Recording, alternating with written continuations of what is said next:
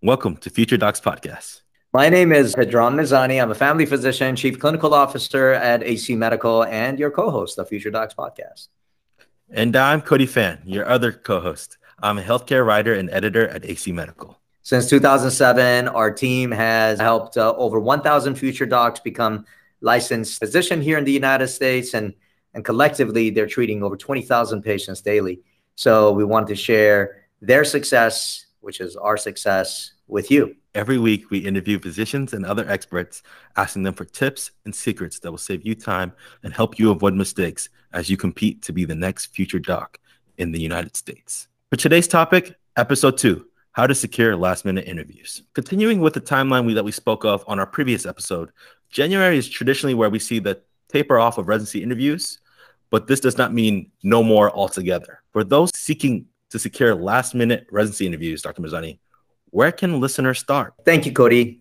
I think of myself as you residency candidates. And what would I do if it's January and I want more residency interviews? The first thing I would do is I would look at the list of all the programs that I applied to and find out which ones have not contacted me back, have not given me a rejection, or have just kind of put me on a waiting list, and I will contact them.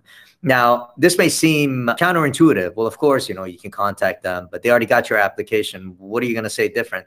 Well, the challenge is that a lot of them just haven't had a chance to even get to your application. It's not humanly possible. There is typically one, two, maybe three people in a residency program looking at residency applications. That's on top of their full time job of being residency coordinators at a program, you know, managing 10, 20, 30, 100 residents. So it's, a, it's quite a daunting task. So you want to draft a really brief email, quickly introducing yourself and and drawing a connection between you and the program. Why did you apply to them? Don't make it sound generic. It's got to be very, very specific. Uh, you know, if you reside in that state, if you have a family member who's a physician there, if somehow you're connected with that program, something that connects you to them, which is, you know, probably the reason you apply to them. For most, for others, you know, maybe you took a shotgun approach and you applied to all the programs, but you still want to find a connection between the two because that's an interview question. Let's say that you do contact them, and let's say they do give you an interview. If you don't deal with this question right now of why did you apply to our program, you're gonna have to deal with it then. So deal with it now. And if they do reply, fantastic. You already got it going. So make sure you email every single one of the programs. Follow up with a very quick phone call, and you got to keep calling until someone picks up the phone. It's a game of stamina. You have to call at least eight to 10 times until the coordinator picks up the phone. And when the coordinator does pick up the phone, then you want to refer them back to the email you just sent, whether they would give you a few seconds to pull up your application while you're there on the phone. Don't leave messages. Don't have them call you back. Don't call from an international phone number and see if you can make it happen during that time. It's a few seconds of your time, you know, that could make a, a, world of difference in your residency application. So that's one way to secure, that's the best way to secure last minute interviews. The next way to secure last minute interviews is through identifying programs that don't participate in ERAS or programs that don't participate in NRMP. And you'd be shocked to see how many of those programs do not participate in NRMP or ERAS. And that's going to be the subject of our webinar, which we're going to be having this Friday. So, not going to say much more about that. I invite you to come and register for that webinar. You can find more details at acmedical.org as well. Just so that I could touch base, you mentioned that if you are able to get in contact with programs via the phone, have them review your application. You've mentioned, as you and I have spoken before, sometimes you get the interview right on the spot. How do you make sure that goes smoothly if that is indeed offered to you?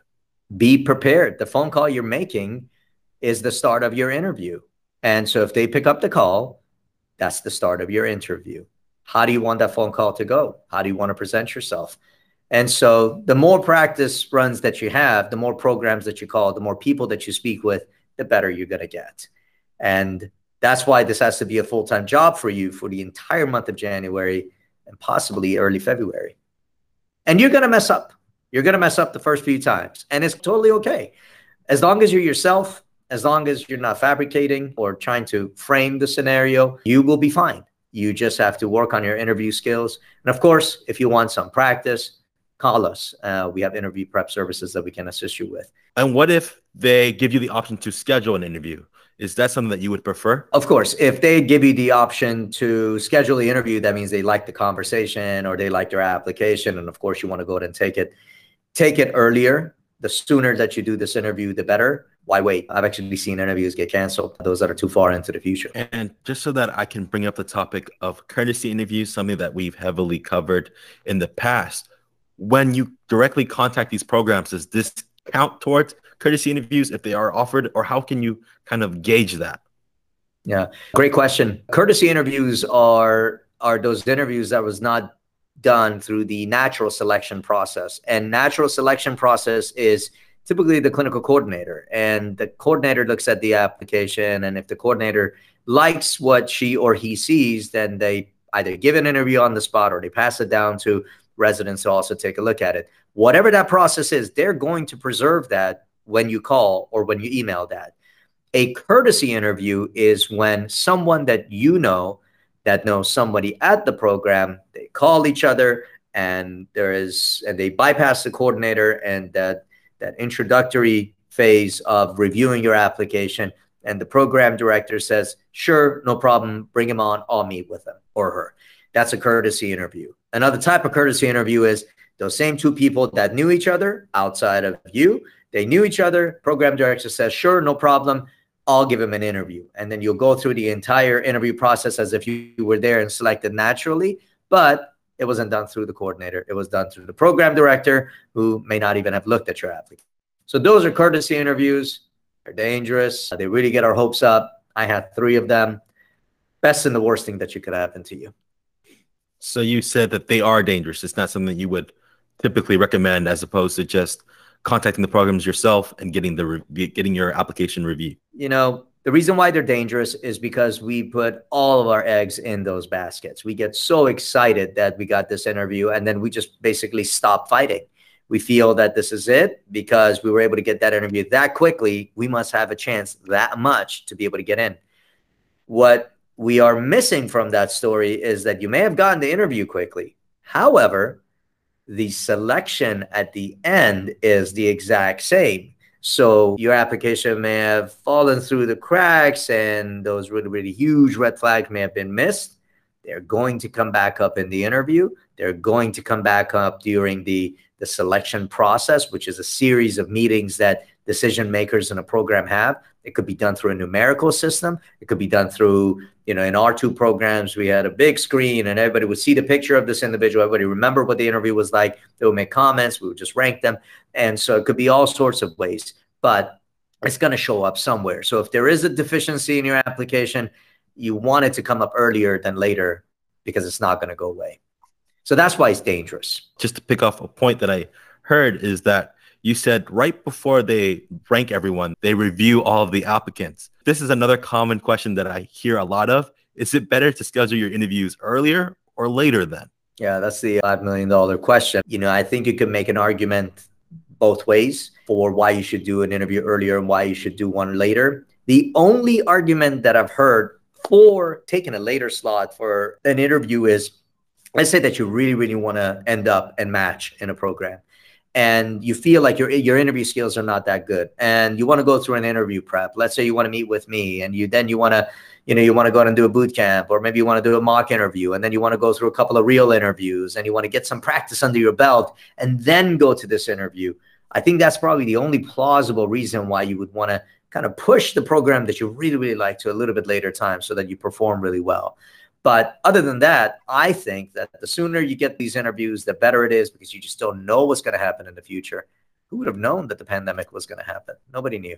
So the sooner you get these interviews out of the way, the better. And as I mentioned before, interviews have gotten canceled. I've seen that happen before too. So the sooner you do it, the sooner you'll be on their list. I agree. So that I believe this cycle they offered a lot of waitlist interview selection dates that weren't always a guarantee. I also wanted to touch base on the other branch, let's just say you have reached out to programs, you're successful.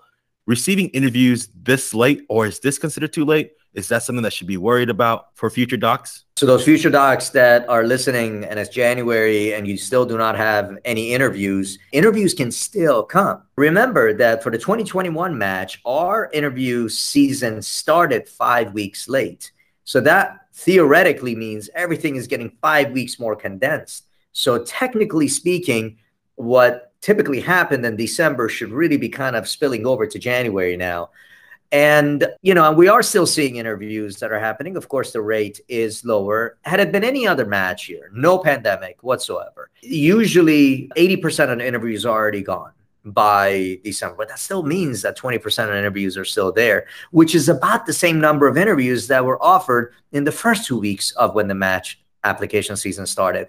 So that's what you can really compare it to. Every year, we see some of our members that have had no interviews they just get flooded with four, five, six interviews in the month of January. And that's either because of phone calls that they make and the follow ups that they do with programs, or the programs just, you know, they look at the the roster of people that they interview and they say, hey, look, we need we need more people to interview, and and they'll contact you. But uh, those that are the most successful are those that contact programs. So you got to contact programs. Once again, I would like to thank you for your time, Dr. Mizani.